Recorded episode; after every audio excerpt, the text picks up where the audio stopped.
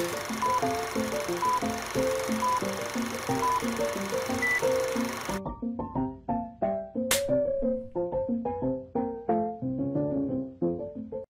everyone, and welcome to My Movie Story. My name's Brian Maclear. I'm your host. We've been dropping episodes every week on a Monday night now. Uh, thanks for watching so far and all of your um, positive comments and feedback. It's really great to see. So, um, if you're new to the show, make sure you go back and check out those first four episodes. Um, like the Facebook page, share it with your friends. You know, help help me get it out there. Um, so, my um, guest tonight is a good friend of mine who I've known for, for many many years, Alex Stojan, and he's 40 years old. He's married with twins and he lives in the southeast suburbs of Melbourne. He's lived there all his life and Alex and I go way back to our high school days, so we've known each other for a while. And he's a full time self employed car photographer and an excellent photographer, I might add. Um, if you need photos of your car, check check out his site. He does some good work. And his favorite food is barbecues and breakfast food. You know, that's really his specialty. His favorite place to visit is New Zealand, um, where he takes photos of the, the stunning natural landscape, um, maybe a few hobbits if he's lucky. He calls having kids as a once in a lifetime experience, although he could obviously do it more than once, but really nothing tops it. And I completely agree with you there, mate. Uh, and when it comes to movies, Alex grew up on action and martial arts movies. He's also a real history and, and politics junkie, and he regards himself as a firmly right wing libertarian and objectivist, uh, and loves a good debate as well. So, one of his films is about politics and the relationship with that, which is going to be a really good chat. So, we'll get to that in a minute. And he's also a very skilled and enthusiastic outdoorsman. He loves hunting, camping, fishing, and I can really attest that, you know, when me, Alex, and, and the blokes go camping, a group of mates, we would uh, be stranded in the wilderness, starving, and probably huddled around a cigarette lighter trying to keep warm. If uh, Alex wasn't there, we would die. So, you know, uh, it's very good to have him on those camping trips. So, I don't know if we take him or he takes us, but anyway, it works out really well. So, um, yeah, Alex, welcome to the show, mate. How you going? Good. Thank you for having me. Yeah, thanks, mate. Thanks for joining us. And uh, yeah, we've we've um, you and I go way back. Obviously, we've seen uh, mm-hmm. lots of movies. You know, when with all the boys going to the movies, talking about the movies. I remember you having a really extensive DVD collection at one point. Mm. You still have most of those DVDs? I've still got them all. Never oh. got rid of a single one. So awesome. yeah, lots of lots of old uh, 80s and 90s action movies. All oh, the uh, Yep. All the good blokes, you know, Van Damme and uh, yeah. Schwarzenegger, Stallone, and all the rest. Yep. So all the classics. Yeah, absolutely. Yeah. And I think. I think it's still relevant to hang on to DVDs because even though pretty much everything is streaming somewhere, you know, some mm. of the lesser known stuff may not stream for for years or hasn't streamed at all. You know, and mm. there's a few particular DVDs I've hung on to for that reason as well. Um, that if it's not streaming, uh, at least you've got it there on backup. So um, they're not completely gone. Well, I think I, I, think um, as well that uh, you know you could have a membership with you know every streaming service out there. You know, like all of those, and even then, I might think to myself, I want to watch this particular movie, and you look at across all of them and you can't find it. Yeah, and it's yes. Sometimes I, I, I go through yeah. all all five or six of them, and I can't find a single thing I want to watch. Yeah, and um, just coming back to you again briefly, mate, before we introduce your film. So you're a you're a photographer, and you specialize in photography of cars and also a bit of landscape stuff as well. So tell us a bit about your business and and what your sort of daily life is like as a photographer. Sure. So I basically specialize in um, photography for dealerships. Um, yep. I basically my bread and butter is shooting uh, inventory, so it's not particularly glamorous. Um, but all the used cars and new car stock that come in that's got to be advertised online. I yep. do all the uh, all the very high quality photography of that. Um, we do video work, we do promotional videos, uh, branding videos, um, road tests, all sorts of things. Um, uh, on top of that, we do like you know staff photos, dealership photos, basically any photography or, or video that a dealership might need. Yeah, I specialize in that. So it's a really interesting field of work as a photographer, and, and Alex's photos are are very very good. Um, you know, you you can see a couple of them pop up on the screen at the moment. And um, yeah, we might chuck your the link to your website in here as well for people who just want to check it out and, and see a bit more about Alex's photography skills. So so far the episodes we've had we've had a real uh, diverse uh, mix of films. Um, we did have the Goonies twice in a row, but that was probably more me being like, okay, because I love the Goonies so much. But uh, I think we'll give the Goonies a rest for a while. they might come back in episode 490 if, if we get that far. Um, but I know Alex's films are, are going to be pretty unique um, because of his interests and everything. So what we might do, Alex, um, to kick it off is start with the film that um, changed you, changed your life, changed your perspective on the world in some way or another. So uh, yeah, would you like to tell us what that film is and, and maybe just describe it a bit. Sure. Uh, film I picked uh, is V for Vendetta by the Wachowski brothers, uh, who uh, directed the Matrix films. My turn.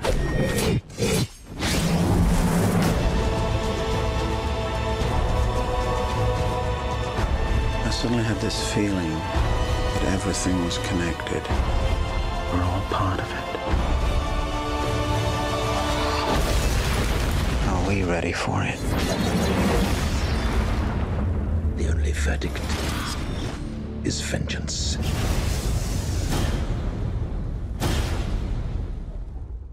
So basically, it's about a um, about a masked vigilante who wears the uh, almost like a cartoonish version of the Guy Fawkes mask, mm. who um, who well, I forget exactly the year it was, but several hundred years ago, um, tried to blow up uh, the Houses of Parliament in England, and um, and so basically the premise being that uh, he is this mysterious figure. You never ever see his face or any part of his body for that matter. He's always masked up and in the the big black robes and everything.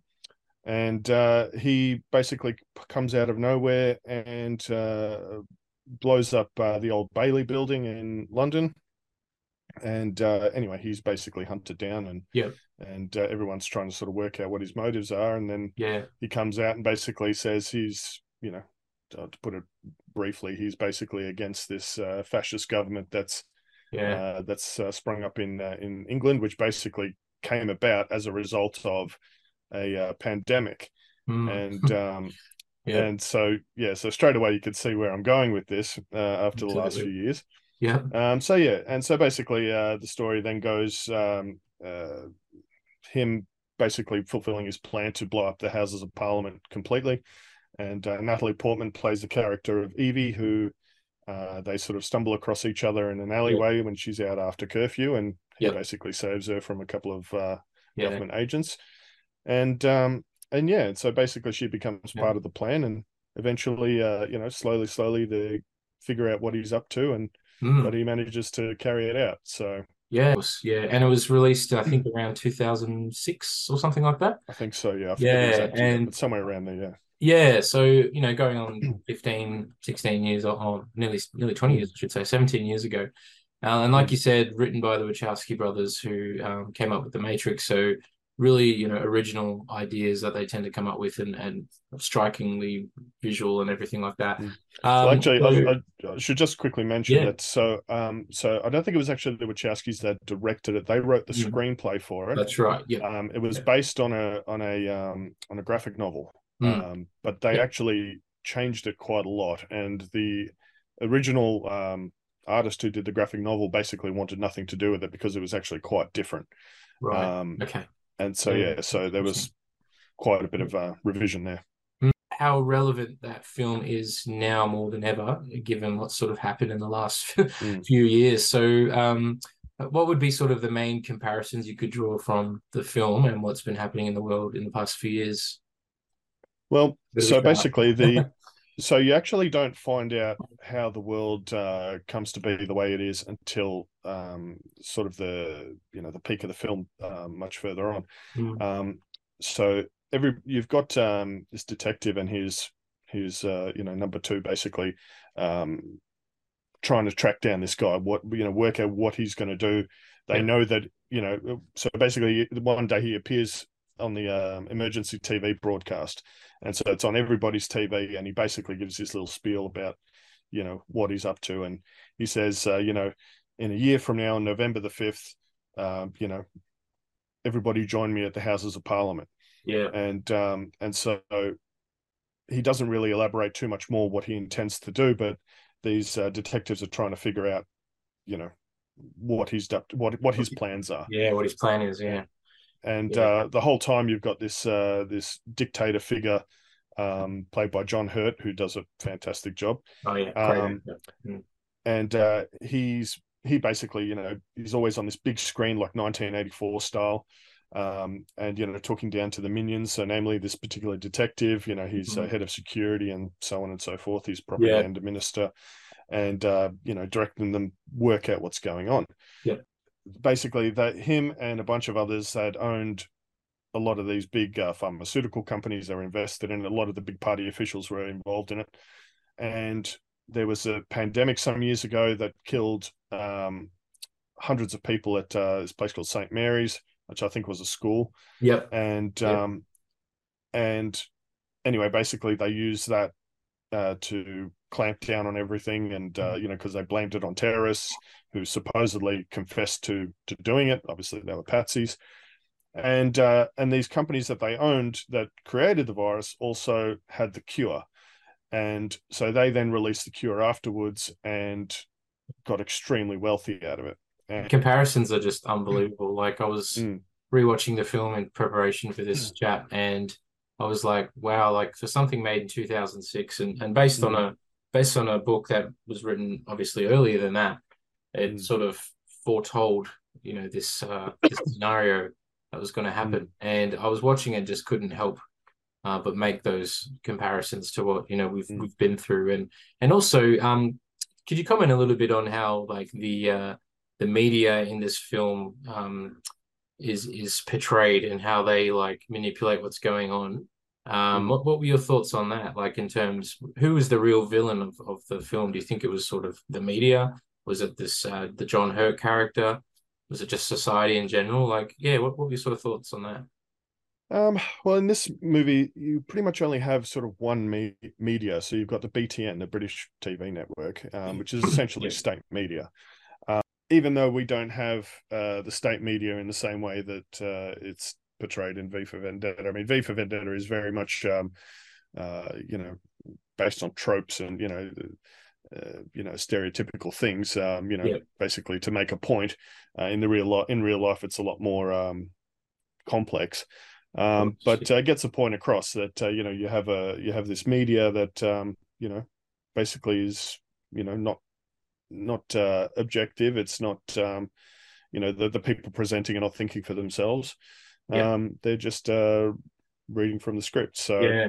so that's definitely a big parallel between um, yep. real life and the movie.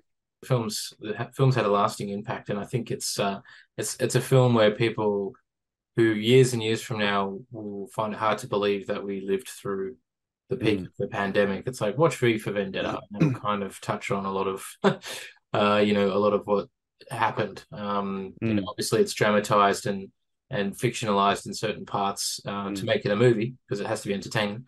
Um, but yeah, like it's it's eerie how sort of close to to home it was, and um, and I guess uh, coming back to why you chose the film, I mean, you, it was uh, the film that had an impact on on you and or your perspective on the world. So, in what way was this film like a, a game changer for you? Like, what do you take away from it the most?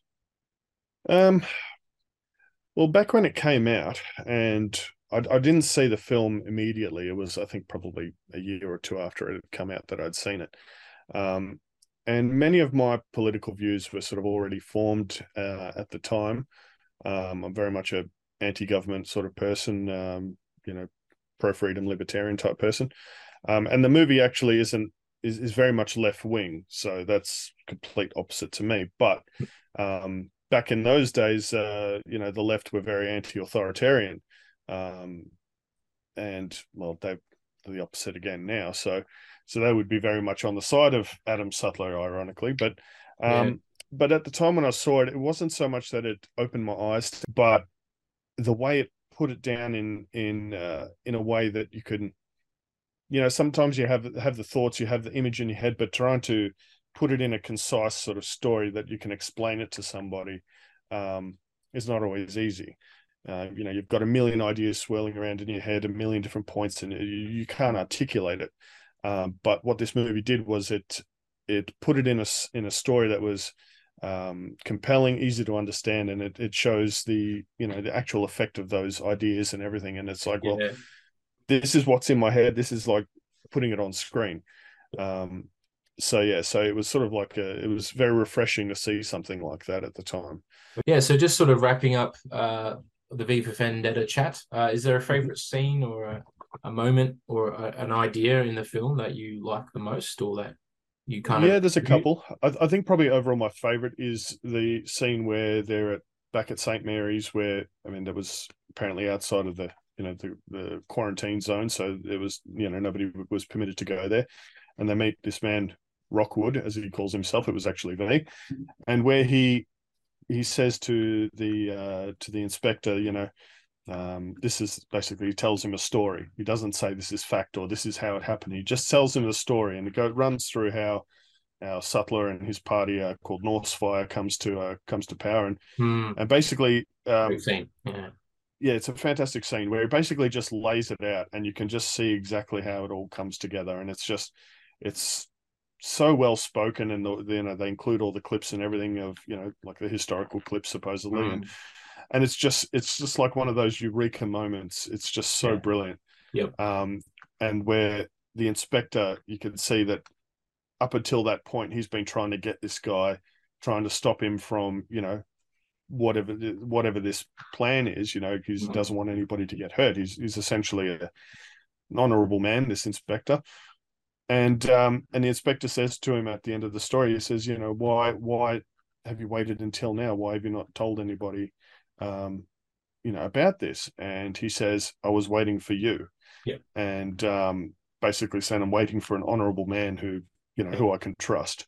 Who's actually going to do something with this information? Exactly, because Yeah. because in the when you work for the government to to basically go out on your own and think for yourself, um, you know, it's not uh, not well liked, not not much appreciated. Mhm. Um, so when he saw this person, okay, yeah, this guy's the real deal. He was the one who was to tell it to. Yeah. It came out at a time that was before the real boom of superheroes. Like you had Mm. you had Batman, the Dark Knight trilogy had just started. You had X Men was around, but Marvel hadn't really Mm. taken off yet. So V Yeah. Vendetta was released at an interesting time where we were looking at these sort of more darker, brooding sort of comic book style films. Like Sin City was the year before. Mm. So um yeah, much sort of similar in that vein where it is it is political, it is driven by you know us versus them kind of mentality. Um Mm. and for anyone who hasn't discovered yet and wants a bit of a uh, I guess a foreshadowing of what we've been through in the past few Mhm. years and some very similar comparisons and uh, it's definitely worth a watch and you know it might challenge your opinions or beliefs um watching it but you know at the end of the day it's, it's a film and it's a safe space to sit there and be challenged and and Mm. see things from a different point of view um which i think Absolutely, it's it's it's certainly um, it's certainly when you watch it. As I said, it, it the way it lays out lays everything out, uh, the, the whole timeline in a way that you know in a condensed format that you can see and understand and fully grasp.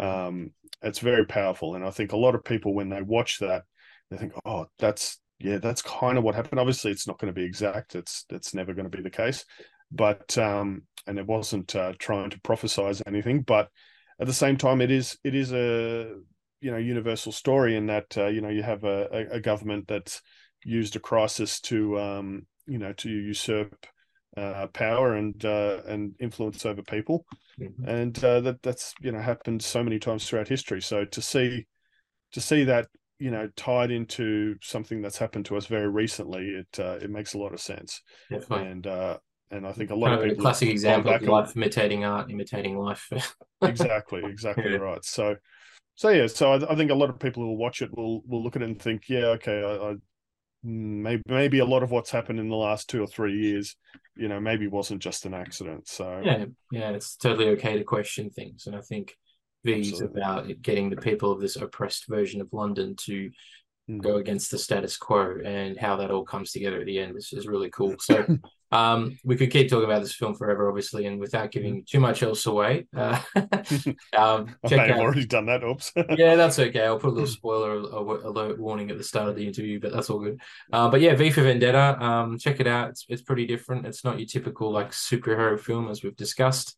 Uh, and in a nutshell, you'll see the comparisons to what we've just all lived through. So, all right, good chat.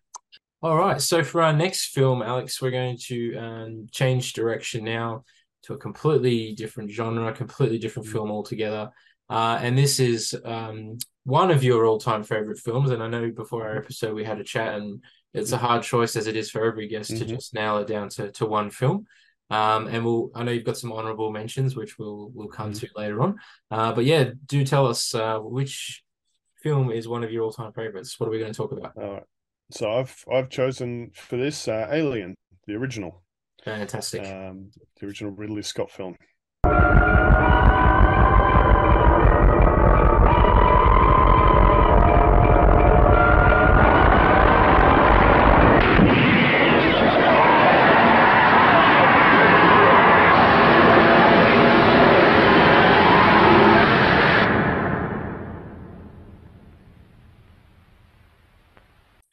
Yeah, I uh, actually rewatched it this morning, and um, and it's just yeah, it never gets old. It's so brilliantly done. Yeah. So holds up so uh, well, doesn't it? Yeah, it does, and yeah. it's and I love I love about it how understated it is for for a science fiction film. It was, um, I remember it was done. I think it was just after Star Wars had come out. Yeah, seventy eight. I think it was.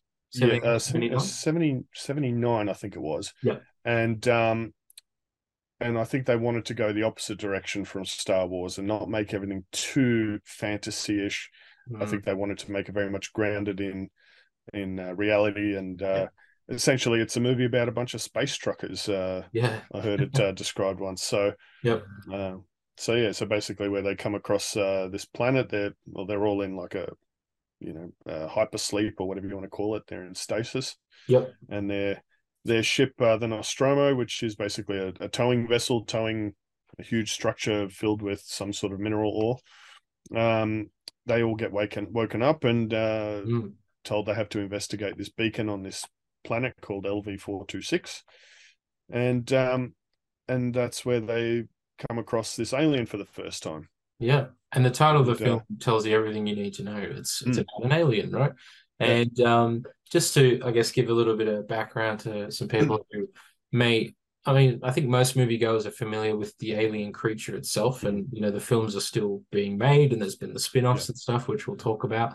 Uh, but it came out at an interesting time because, like you said, it's a year or two after Star Wars, so naturally it was going to draw some comparisons from that in terms of mm. the special effects and the miniatures of the ships and all that stuff. Then you had a decade before that, you had 2001 A, Space Odyssey. Mm. Um, and we've covered both those films in recent episodes, 2001 and Star Wars. So definitely a, a good choice here to have another landmark science fiction mm. film. And, and uh, I don't think it was the debut film of Ridley Scott, but it was probably his first like big film that really yeah. set his career and stuff. But I think it was one of the first films we saw with Sigourney Weaver in it as well. Right. So, um, I think I think this film really made her career. I mean, oh, for sure. She, she's she's um, she's Yeah, she's and she's just yeah. fantastic. Like uh, to me, she's my all-time favorite movie heroine. Um, you can uh, relate to her because she's she's got fear. She's terrified throughout the whole movie. You can tell, mm. but she keeps her head. She you know she uh, doesn't lose her mind. She keeps cool. She's she's an officer in the film, and um, and you know and all the way through, despite being terrified, she just keeps on going and keeps a level yep. head. And it's just, yep. uh, you know, just just that mental yep. fortitude that she's got. And then also in in the sequel, you know, you see her her motherly instinct come out, mm. and um, yep. you know, so all the best female qualities, you know, being a mother, you know, being a tough woman, you know, being a that uh, you know cool, calm leader, um, despite being you know physically um, you know weaker than perhaps some of her male counterparts or in fact the alien itself which you know everybody is weaker than of course um, but despite that you know she yeah. she just uses her head and and is yep. just absolute badass character for sure one of the most well conceived um, female movie characters of mm. all time and uh, she progressed through the sequels. Some were great, some were questionable. But uh, mm. in terms of a character, like uh, you, you think of Sigourney Weaver and you just think, yeah, she's Ripley mm. from Aliens. Obviously, she's got some other standout films like um, uh, the Ghostbusters series and uh, mm. more recently Avatar. Uh, but you know, yeah. yeah. Alien is where it started for her, and I think uh, you know, she's perfectly cast in that role. And um, mm. And a, a, really good ensemble cast as well. And uh, the the dynamic they all had was really good. I noticed rewatching it the other day, the chemistry seemed real, and they all played their parts so convincingly. It felt like you were on the ship, and these were just mm. people who worked on a ship, and it was just their job. It was like the daily grind of you know going from one place to another on a ship and sleeping for like a year of their life. yeah, and, and, that, and that's, that's where, yeah, exactly. And um, and as I said before, it's it's like a movie about these space truckers. You know, they're they're just there to drive this vessel. Hmm. Uh, they're just carrying stuff, uh, but they happen to be in the wrong place at the wrong time. And uh, you yeah. know, the, again, we got uh, go back to you know the big corporations in the background that uh, you know force them to stop and and you know basically put them in this situation. And yeah. how much exactly they knew in advance, they don't really let on. Yeah. Um, yeah, and obviously there's a character in the film who is not who he seems to be, uh, without mm. Spoiling things too much, and that makes you think what's the bigger implications of mm. what's going on here. It's not completely random, and, and we kind of see a bit of that in the sequels as well. So, mm. um, now let's let's go back to the star of the film, which is obviously the alien, being called the alien. Mm-hmm. Um, in your opinion, greatest movie monster ever conceived? I think so. Yeah. Um, and I, I'd, I'd say mm, uh, almost tied with Predator, mm. which I know later on they, they sort of did crossover films, but yes. keeping them keeping them separate. I, th- I, think Predator was was an excellent one. Yeah. Um, but uh, but no, I, the Alien is it's just such an absolutely devastating creature. Um, it's absolutely terrifying. The way it looks, that enormous elongated head, it has no eyes, but it can mm. see, and mm-hmm. and the you know the the menacing teeth and then the other jaw that you know oh. comes out and just you know yeah. stabs you in the in the head with that. It's yeah.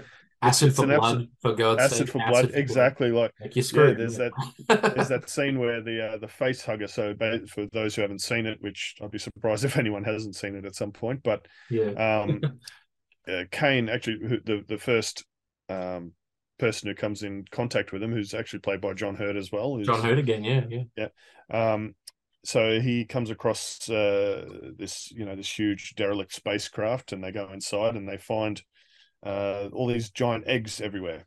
And he goes and sticks his face up to it. It opens up and the face hugger comes out like this giant spider sort of creature. Yep. And um, what they don't realize at the time it's laying an embryo inside him. Yep. And uh, and when he's back in the infirmary they try to you know cut the leg to try and uh, get it off his face, and the blood pours out, and basically this acid just burns through the floor and oh, there's several levels, yeah. and yeah, and it's just it's just like it's just an absolutely terrifying creature. You don't dare kill this thing because you, you know you'll either put a hole in your spacecraft or it'll get on you and you'll get burned as well. And it's just it's, it's almost like it's invincible, and, um, it makes it incredibly terrifying. And the way that it's filmed in the movie as well, they they really don't show much of it. No.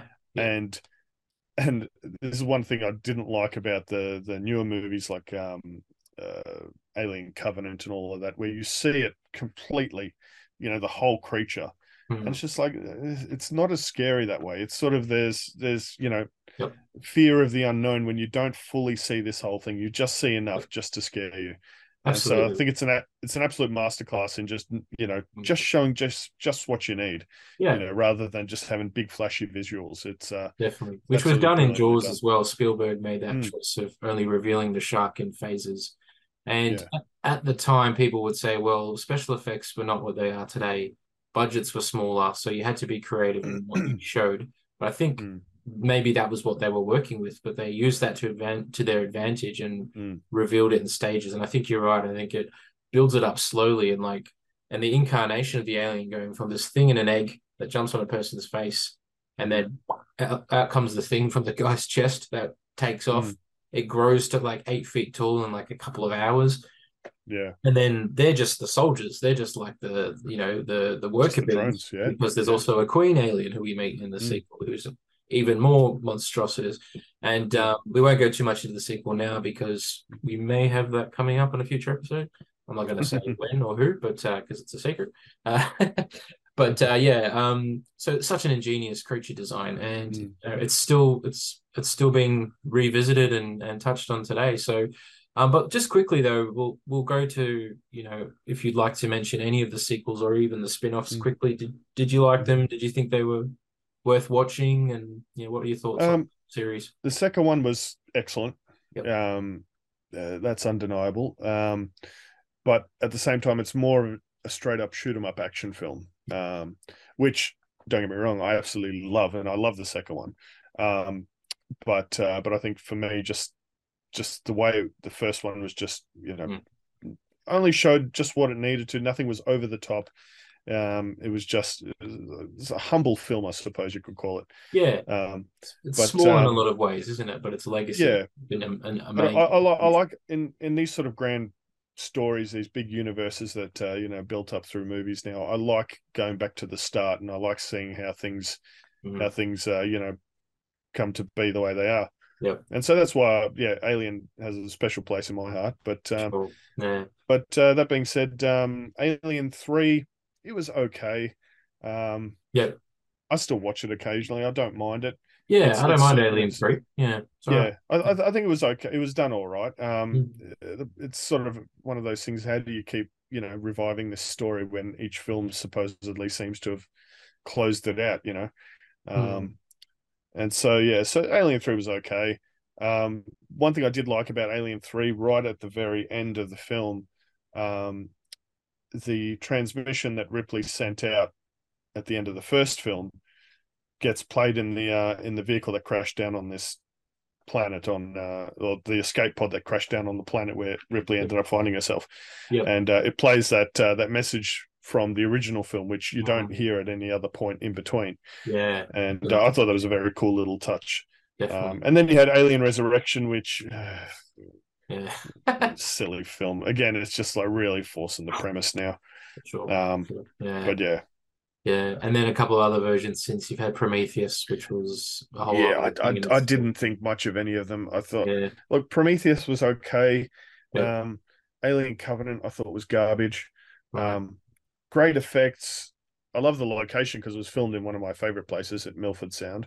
Oh, okay, um, right, right. Haven't seen. Uh, yeah, so so where where the ship uh, lands, it's actually right on the shore at Milford uh, Sound. Uh, yeah, and um, can you remember how old you were, or the circumstances around how you first saw Alien, or who introduced it to mm. you? Like, can you remember? Um, yeah, actually, I I don't know the exact year, but I know um, I actually saw Aliens first.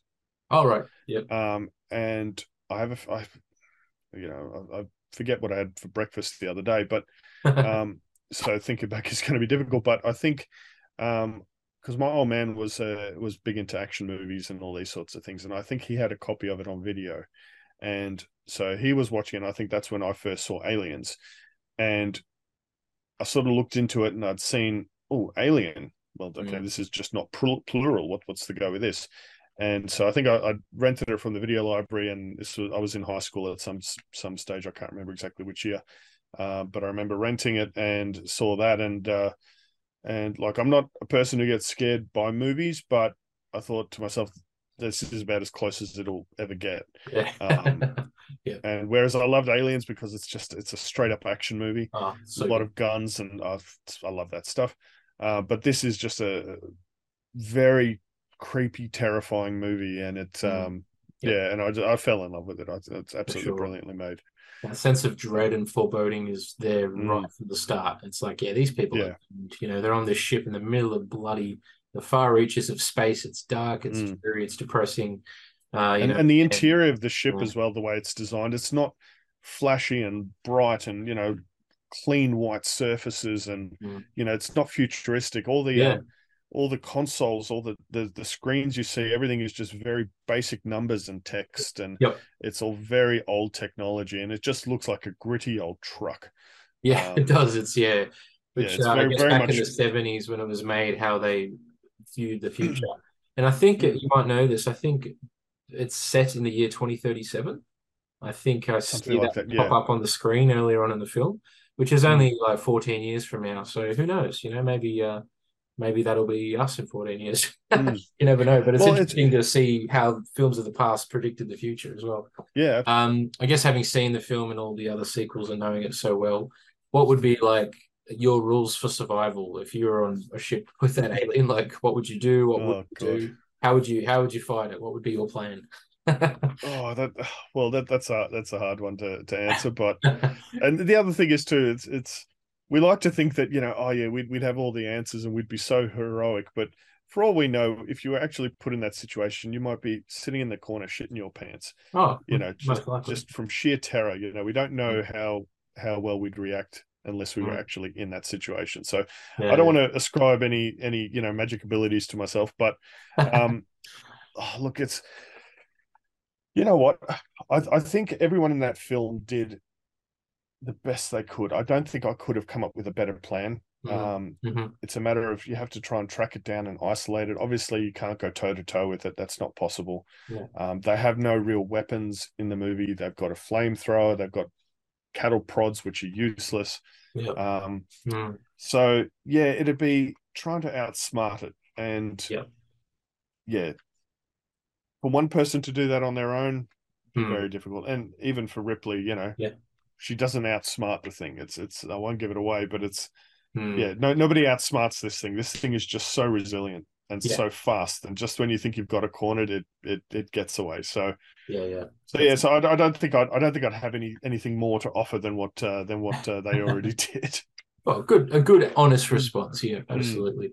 I guess that's what the video games exist for. It's like, oh, I know this Mm. alien, I know how to fight it, and then off you go, and you can do it that way. But um, yeah, I think um, Alien. I mean, it's a great choice of a film. It's definitely one of the landmark uh, films of cinema. It gave us the Alien monster, which has been revisited and redone. And there's another Mm. Alien film coming out, I think next year, Alien Romulus Okay. or something like that. Don't oh know yeah, much I've heard about it. something about that. Yeah. Yeah, so but that's on the way, and obviously we've got the Alien Predator films, which we won't go into today. But uh, it's a favorite scene or favorite moment. Oh, I would- have definitely the uh, the scene where they're sitting around the uh, the dinner table after the face hugger has detached Oh. itself from from Kane, and um, and he's starving, he's hungry, he's just you know absolutely, you know, shoveling down the food, and all of a sudden he starts choking, and uh, and it's just is a fantastic scene. It's quite Mm. horrific.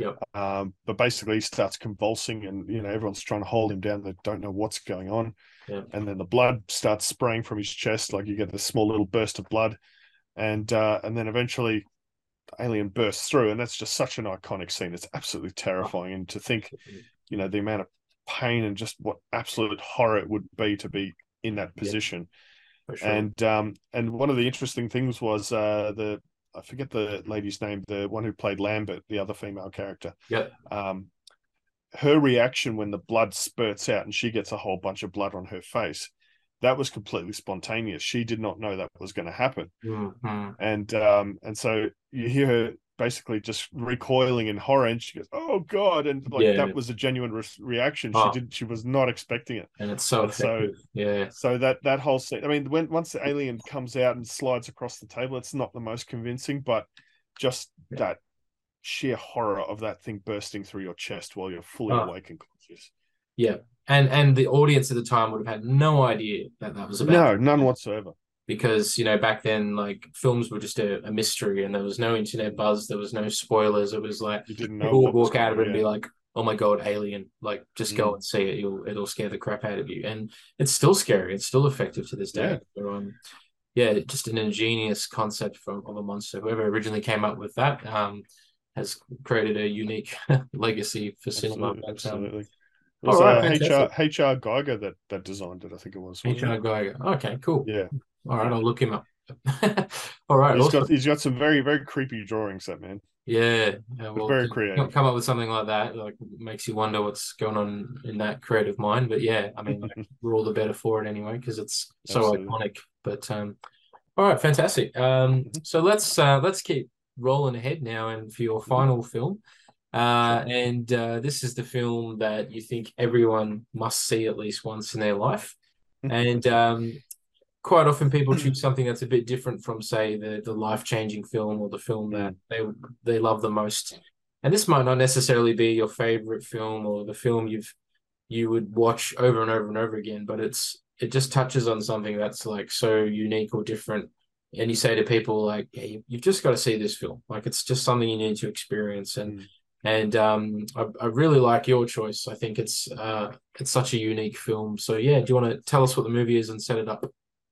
Sure, this is it's quite a dumb film. Um, I have to say, it's I'm, I'm not choosing it for its uh, you know cinematic merits. Let's say, um, yeah. it's a bit of an ironic choice, but um, so the film is called Idiocracy. I'm the smartest guy in the world. Says who? The IQ test you took in prison. You got the highest score in history. Even smarter than President Camacho. Ladies and gentlemen, the President of America. In the year 2505. We got this guy. He's gonna fix everything. So you smart, huh? The ordinary will be considered extraordinary. I thought your head would be bigger. Idiocracy. For the smartest guy in the world, you're pretty dumb sometimes. It's got uh, what's his name? Luke Wilson, I think his name. Yep. Um, and uh, I forget the other girl. And anyway, there's, there's a few well-known characters in it. Terry Crews is in it. Yeah. Um, and uh, basically, this uh, the premise is uh, this very average uh, army librarian played by Luke Wilson. He's the most average man in every way, in intelligence, in ability, to just perfectly average. Yep. dead smack dead in the middle of a, of every bell curve you can imagine. Um, he's chosen to go into this um, into this army experiment uh, into um, essentially hibernation or you know um, suspended animation, and along with him is a uh, a prostitute um, uh, named Rita who's uh, who's chosen to to do it as well, yep. and uh, the whole scene with uh, you know the the army official, the scientist, explaining how he had to, you know, how he had to befriend her pimp and everything. It was just a fantastic scene. um, yeah, yeah, um, yeah. So, so they basically put in these two two pods, um, and they're to be uh, put to sleep for a year, where they'll wake up and everything will go back to normal. Yeah. Um, but uh, the guy who started this program, basically, he's um, you know he's done for corruption and uh, and all this, and the funding gets cut off for this program and the building that it all happens in gets demolished and so the whole thing gets forgotten. And eventually these these two wake up 500 years in the future. And rather than the world being this you know high tech uh, utopia uh, the world has just become completely retarded. It's just so dumbed down um, stupid.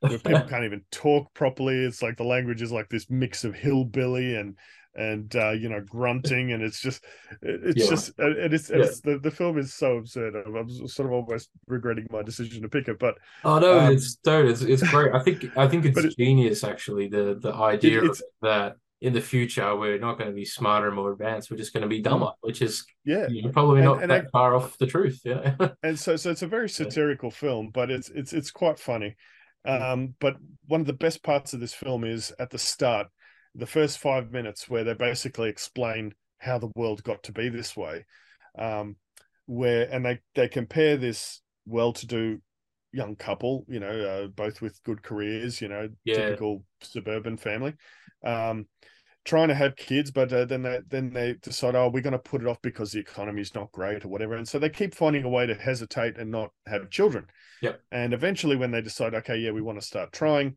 then uh, you know they're both because they're getting older. The the husband, his sperm count is too low or whatever. And eventually, he passes away because he masturbated too much, apparently. and um, and so she ends up alone with no kids. Meanwhile, they're comparing that that couple to this other guy, a, a Clevon or whatever his name is. I can't remember. Yeah, yeah. Just this redneck, right, hillbilly, and he's sleeping with every woman he can find having kids everywhere out of wedlock and you just see that this you know they they they compare the family trees where you've got you know two on one side and this one is like beep beep beep it just keeps popping up all yeah, these new kids right. i remember that yeah. And then eventually the one on the left just becomes one person and that's where it ends. And this one just keeps spreading like hundreds and hundreds of children you know? So and, good. um yeah. and it's it's fantastic the way they, they describe it because it's a very real scenario Oh, of course, and yeah. um, and everybody knows these sort of people who've got you know a dozen kids out of wedlock. You know, yeah. oh yeah, single absolutely. mothers everywhere, single fathers everywhere, and it's just you know, there's no the nuclear family is essentially disintegrating. Pretty much, and um, that's kind of where the the film predicts that we're going to be. That it's the world's just fallen into this heap, and they're just only just making do. Somehow there's there's still a life but they're just scraping by. That's right, and and also it, it um the technology thing does come into it where you think that technology basically helps to advance um you know civilization and help us with our health and you know all these sort of things help us to live longer and and uh, and prosper and do better. Um and that element is there but what they show is that um, the advancements in in medical science essentially end up being uh like for example this this redneck he jumps his motorcycle or something and does some stupid stunt and impales his crutch on something, right? and thanks to medical science and surgery, they managed to give him back his full reproductive ability. And so he just carries on doing the same thing again. yeah. And yeah. so so there's essentially no consequence for those Yeah. uh, for these stupid people because there's always either technology or welfare or something will bail them out. yeah, and so- yeah, it's it. And so the people with the the, the right qualities to reproduce, well, they're not really being favored. You know, they they just, Yeah. they hesitate too much. yeah, And so the careless people basically end up ruling the world. And yeah. In great. this in this dystopian future, it's like Yeah.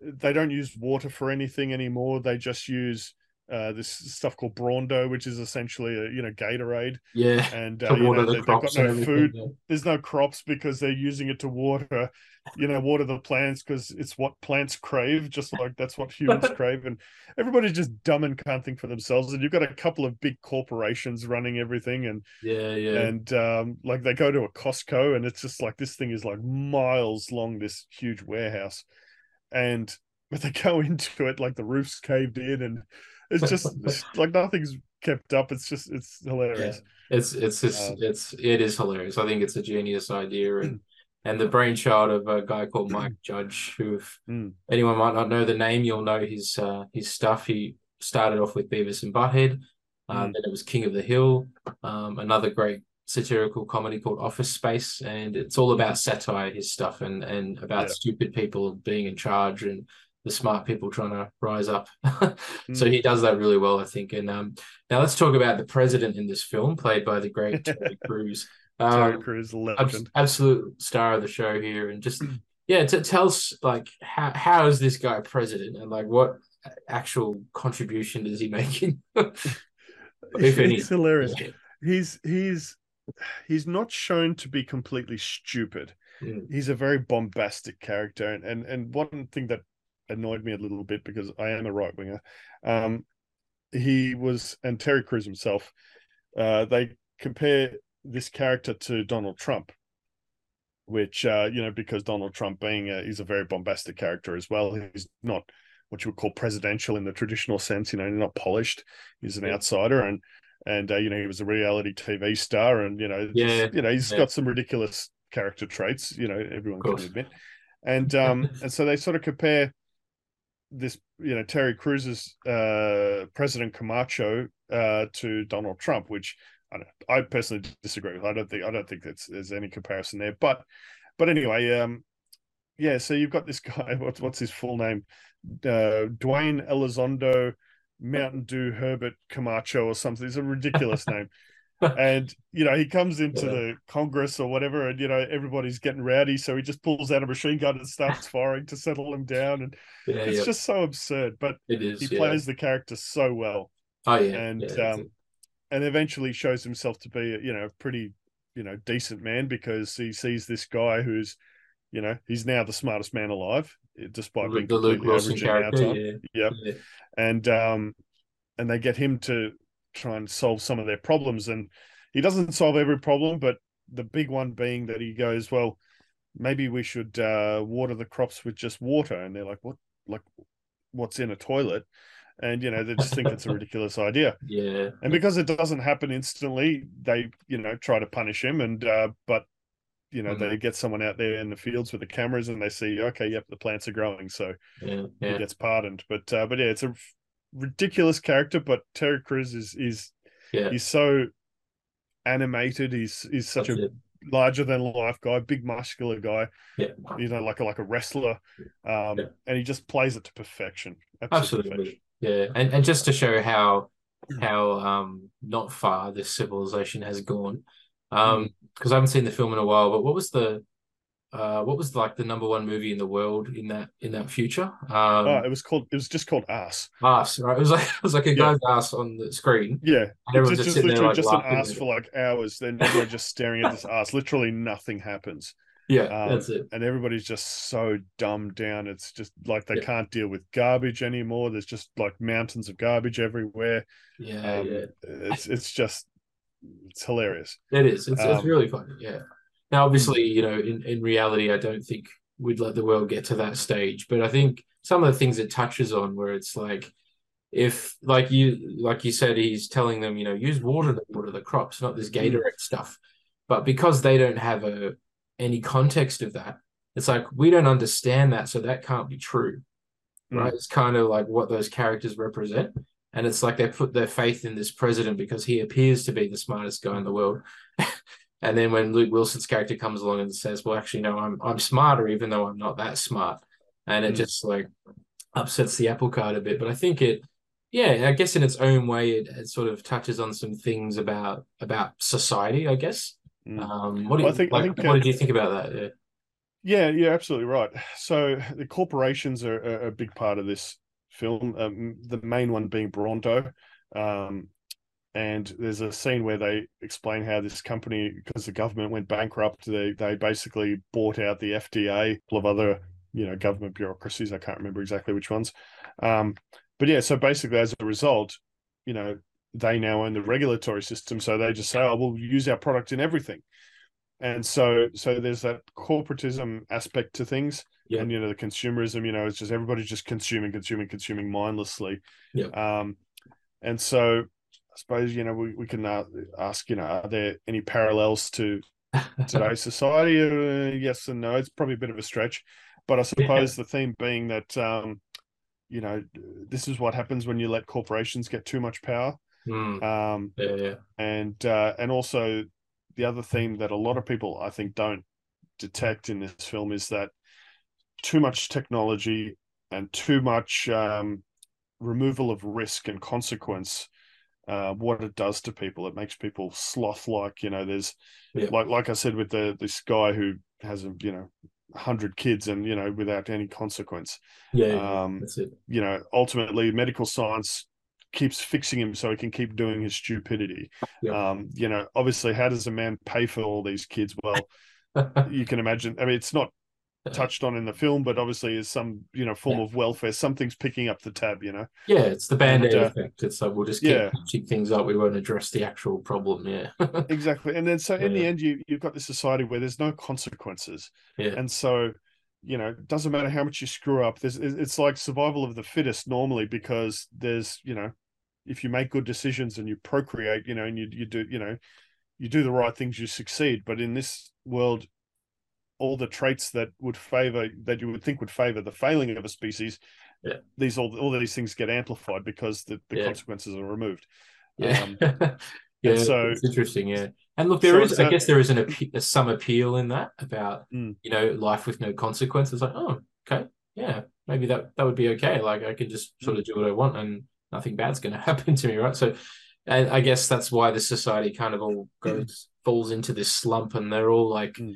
They're all, there's no one that's like appears to try to be above anyone else. They're all just like, they're kind of like a hive now, aren't they? Of, of Mm. people. They're just like this one consciousness that's not very bright. And Well, there's not even much of yeah. consciousness in this film. It's just these people that just walk around like zombies. I mean, yeah, pretty much. Yeah. but you know, I, I- I think that if you go back to the original couple that they compare, want to procreate. I mean, they are intelligent. They have a good career, so they can obviously support the child. They can educate the child, and you think this would be a, a good, productive family with productive offspring, right? Mm. Um, but those people, they now are, are so focused on other things like careers, uh, they don't procreate. So the, the people with the good qualities are not procreating, and the, they're just the dumb ones just breed like there's no tomorrow. Yeah. And interesting. so it's essentially a, a Yeah. world where you know natural selection is taken out of the picture.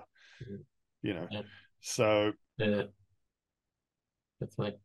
Kabadin's like, well, you know, we I know we like to um, make our lives easier and and and take away, you know, risks, and it's like, okay, well, if you get injured, you know, we can fix that. But sometimes it's like, well, I think humans need need some danger in their life to keep them in there in on the straight and narrow. So yeah, that wake up call. Yeah, for sure. That's right.